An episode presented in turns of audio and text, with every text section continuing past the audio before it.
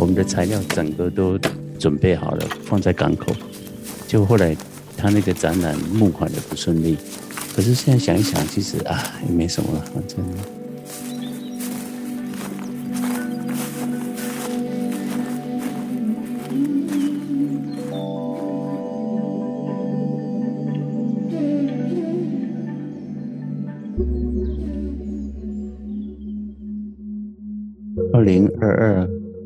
作品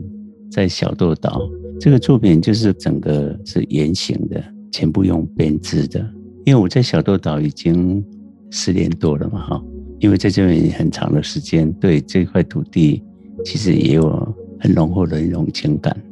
啊，因为最近那个新冠病毒，大家活得都很不快乐，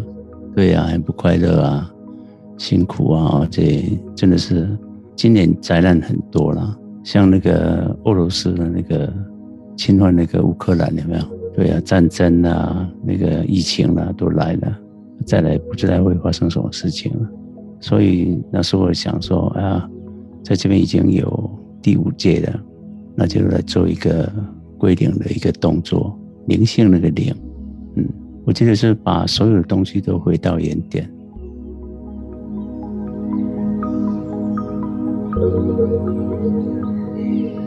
二零二二归零，对我个人来说是比较不一样的感受，因为这个作品的呃入口一样是要经过一个长长的廊道，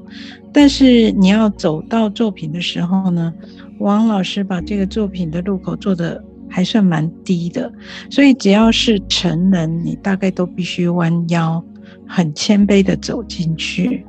然后走进去以后，其实我内心蛮惊讶，就是过去王老师的作品，当你走进去的时候，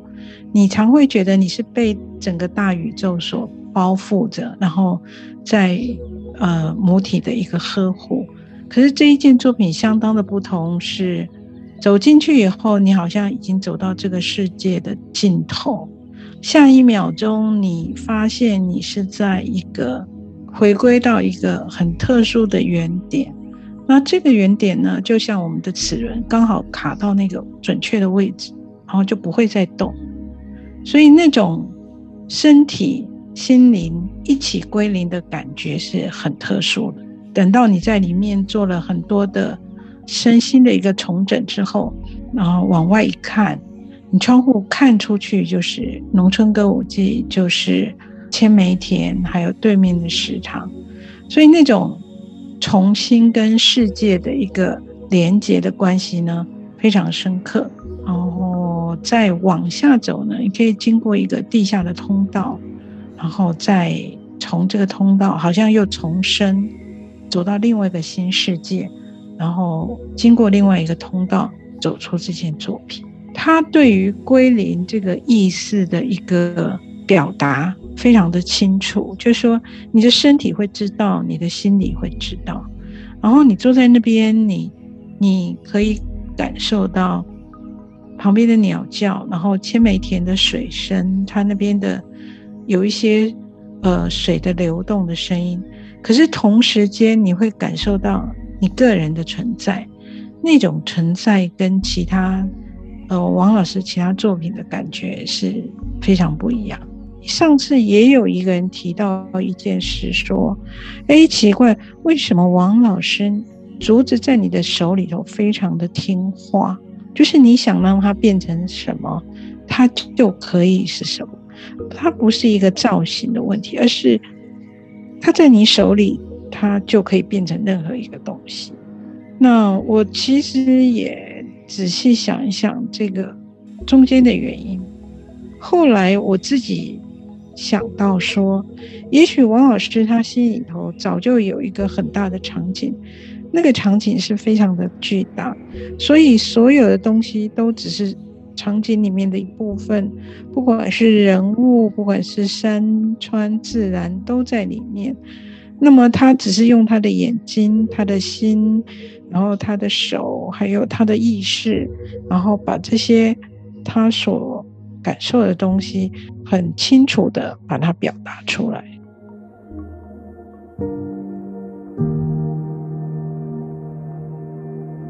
一九八八年的时候，我不认识王文志老师，我们是一九九零年在法国认识，所以一九八八年到一九九零年，王老师的作品我是没有看过。二零二二年的归零是一个蛮重要的一个时间点，因为王老师在一九八八年自然控诉到现在，好像每十年会有。一个阶段的一个转变。一九八八年的北美馆第一次得奖，呃，对王老师来说是一个很重要的一个鼓励，也是开始呃决定要走上创作这样的一个旅程。那我们认识以后，一直到一九九四年，我们一起回到了台湾，然后我们决定在嘉义定居。一九九五年，王老师在北美馆、台北市立美术馆举办了他第一次的个展，然后在个展完以后，就陆续有一些的作品，等于第一个十年，大部分的时间都是在寻找他比较特殊的创作语汇。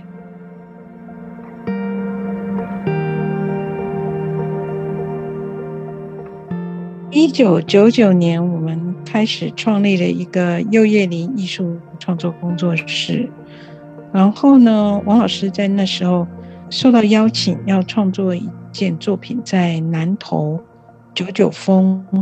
他本来要创立一个艺术村。那王老师那个时候第一次使用竹子，然后做了一个很大型的一个作品。它是从四五层楼高的建筑物垂掉了九个竹子连环的一个作品，然后他的作品名字叫做“九九连环”。那件作品呢，就让王老师开始尝试，就是用大型的一个竹编的作品。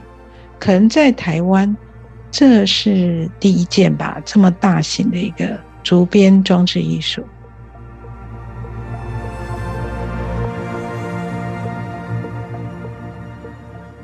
其实我以前在做作品的时候，哈都没有拜拜了。而且这件作品开始有拜拜，他们要吊吊到上面去挂的时候，我不在的时候，他们在吊都没什么问题。可是我去找一根那个铁回来要吊的时候，那个整个九九连环，它整个都掉下来。然后里里面我们有一个围上哈，那时候有请了一个老人家，那时候他就跟我告诉我说。这个地方一定有问题，要我去买什么什么东西这样。他回来，他要帮我拜拜这样。他从那一件以后，我就所有的作品都要先拜一下，因为敬天法神嘛，而且可以东西可以跟大家分享。对啊，从九九连环这一件作品开始，差不多有二十年了。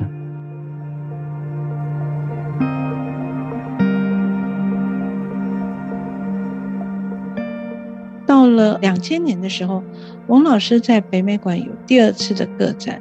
呃，在那一次个展的时候呢，被策展人发现，啊、王老师在这方面的表现好像进步蛮多的，所以他就邀请啊、王老师参加了二零零一年威尼斯双年展台湾馆。那在那一次的展览呢，的确非常不一样，是王老师用桧木组成一个。方外作品，然后这件作品呢，它是用台湾桧木还有藤，然后用榫接的方法，到了威尼斯双年展的展览现场，它当场组装是没有用任何一根钉子，观众走进去呢，都可以闻到快木的香味，所以外国观众呢会在里面打坐，然后会在做瑜伽，他们都非常喜欢这样的一个参与方式。它虽然是看起来是一个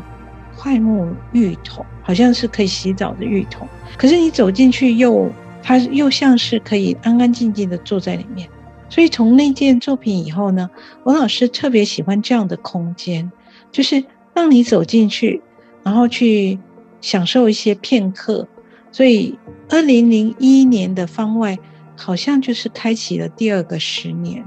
那在这个十年中间，也是因为呃威尼斯双年展这样的一个国际展览，让很多国外的策展人他会发现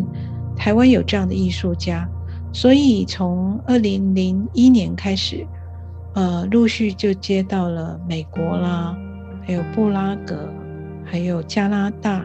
不同的国家，甚至于到了二零一零年来到了小豆岛。哦，小豆岛之前是二零零九年到了新泻，所以这这第二个十年当中，就是威尼斯双年展的这样的方外作品扮演了一个很重要的角色，就是让国际艺术舞台看见了王文志。那当他们看见王文志的时候呢，就会有一些邀约合作，然后这样的一个关系就会慢慢的拓宽。在这十年当中。王老师刚开始也是非常小的团队，但是不晓得为什么就大家很喜欢他的作品的感觉，然后团队就越来越大。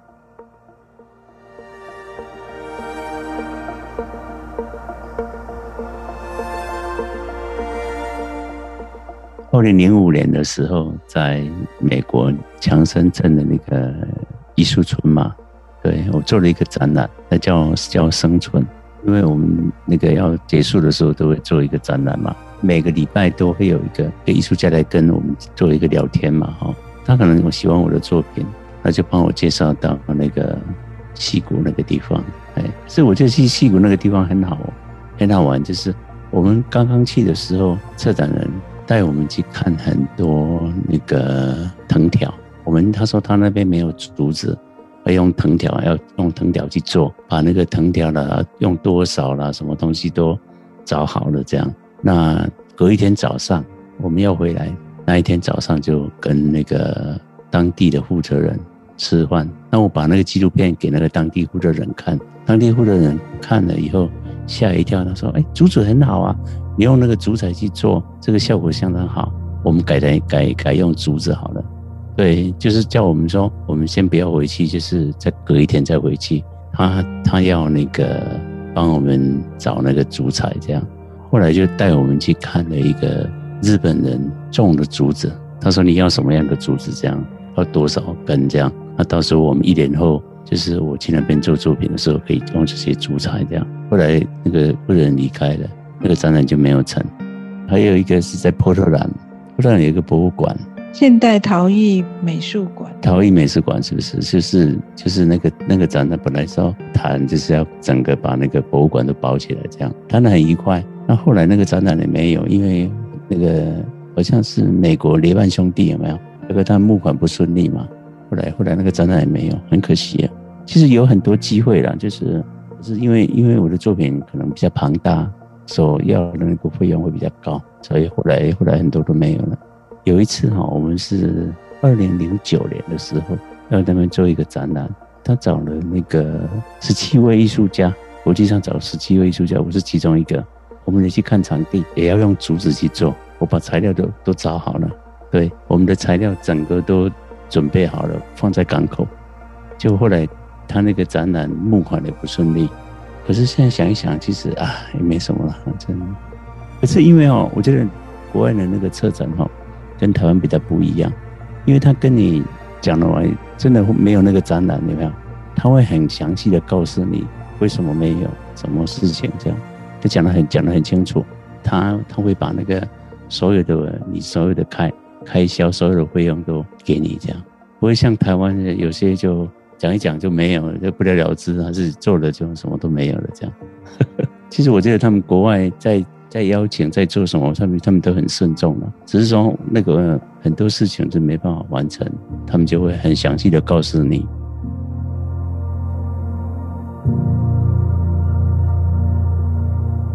我觉得第二个十年其实有蛮多的挫折，可是我觉得在这个挫折当中，其实就是一个学习，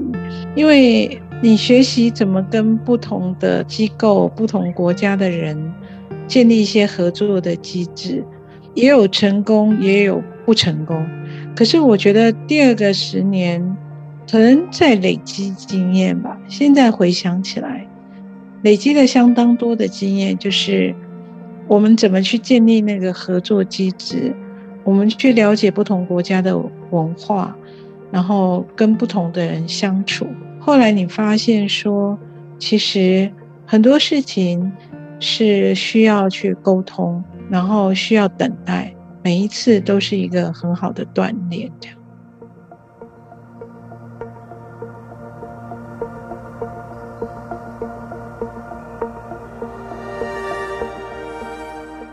其实那时候那个台湾还没有采购法嘛，那时候回嘉义刚好有一个展览，嘉义有一个雕塑家叫张义雄，在文化中心做展览，哎，那那个文化局局长就告诉我们说，哎，你们是从法国回来，那他们那个文化局有很多展览需要规划，我们可以帮他规划吗？我那时候就跟美文讲说，哎，那刚好有这个机会，因为我们回嘉义什么都没有嘛。如果说文化局有一些展览的话，其中其实我就是一个艺术家，美文就开始帮他写计划，还做了很多，所以在嘉义帮他们做很多事情。第二个十年，我们花了一些时间，是希望替嘉义做一些事情，所以我们策划了蛮多的展览、装置艺术展，还有一些旧的空间改造。改造成铁道艺术村呐、或者是一些闲置空间，也帮助在地跟其他城市或是不同国家人做很多的交流，大概是这样吧。因为时间太久了，然后，呃，第二个十年我们也开始花一些时间，呃，去国外，所以慢慢也交棒了。因为慢慢有一些年轻人出来。那年轻人他们可以开始有不一样的想法，有一个交棒的机会吧。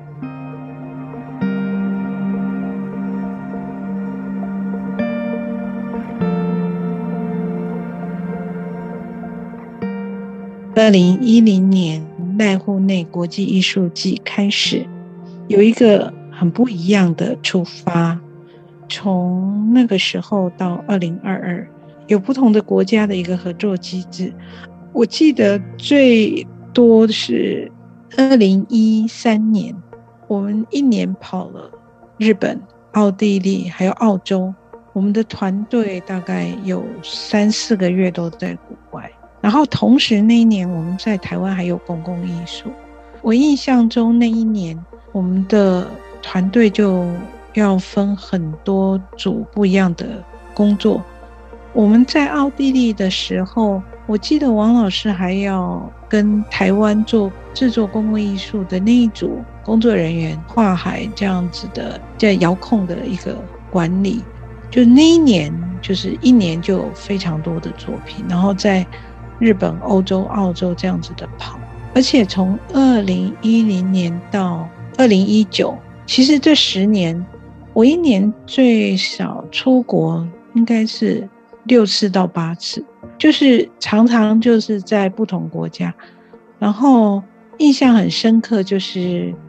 我们的团队是常常要提早安排，因为可能就是下一年的计划就要先过去看看场地。同一年可能也有一些不同地方，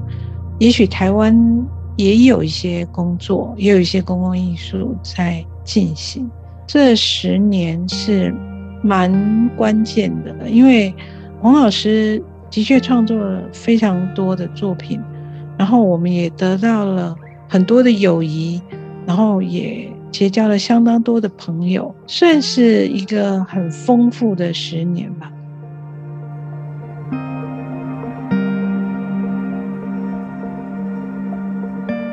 我们到了澳洲。因为跟澳洲的策展人就是合作的很愉快，后来就是我们会会想要成立一个，呃，就是比较跨国合作的一个团体，所以我们甚至会想说，如果没有疫情的话，我们这个团队跟澳洲的团队，我们会结合到东欧，我们那时候有计划到东欧到纽约，有好几个合作案，甚至于到中国。我们都有几个计划案开始在筹划，可是在这两年半的疫情，就是这些都停滞了。这一点是蛮可惜的，因为我们还有好多的计划都还没有开始，然后就因为这个疫情的关系，所以我想归零来说是蛮好的一个调整点，因为当我们调整到最好的机会的时候，我们又可以再重新开始。这样，有一个记者问过王老师一句话，他说：“王老师。”请问你，你来了这边已经五次了，那你觉得这五件作品的差异或者感觉是什么？王老师的回答我觉得还蛮好的。他说：“这就像开花一样，每一次都开不一样的花，所以我没有办法告诉你说哪一朵花是最好的，但是每一朵花都是我很喜欢的。”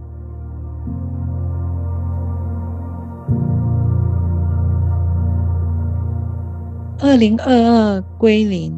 二月的时候，当地的居民都已经准备好王老师到达。可是因为疫情，我们延迟了，一直到六月，我们终于到了。我们现在到了小豆岛。我们到的时候，他们都非常的高兴。他们说，我们一直在等王老师来，因为不管是台湾或是小豆岛这边的居民，都会觉得。见面非常困难，可是他们又期待一件事情，然后那件事情好像就是一个彼此都很相信有一种安定的力量，那种安定的力量就是艺术季它有一个价值，那个价值可能是跟随着艺术季一起长期的运作，可以让艺术伴随着居民，然后伴随着来参观的民众。找回他们自己在这边的一个不一样的说话的一个方法，我觉得这样的一股力量，让我们跟着他们一起这样走，走了十二年，彼此是在一个互信，大家都在相信这个安定稳定的一个发展，这个力量，我觉得是很令我感动。看到二零二二他们在濑户内艺术季的一个标题，他们特别写到说，在这个海域，它是把它当做一个母体的一个海域的里面的一个艺术旅程。这种感觉，我觉得跟归零的感觉是一样的，就是回到一个母体里面，然后我们重新再出发，在这个十二年里头。一直在艺术旅程里头的行走，然后相会，我觉得这个累积是蛮重要的，因为一次一次的累积，增加了彼此的信任，然后也能够让很多的事情延续下去。我觉得这个感觉很好，因为在台湾。很难做这样的事情，就是我们就是很深刻的去耕耘一件事情。可是我觉得这十年最感动的就是我们到不同的国家，那刚好我们合作团队都很愿意，让我们去做这样的事情，就是很深刻的耕耘，能够跟一些理念相同的人一起合作。我觉得这十年是很重要的回忆。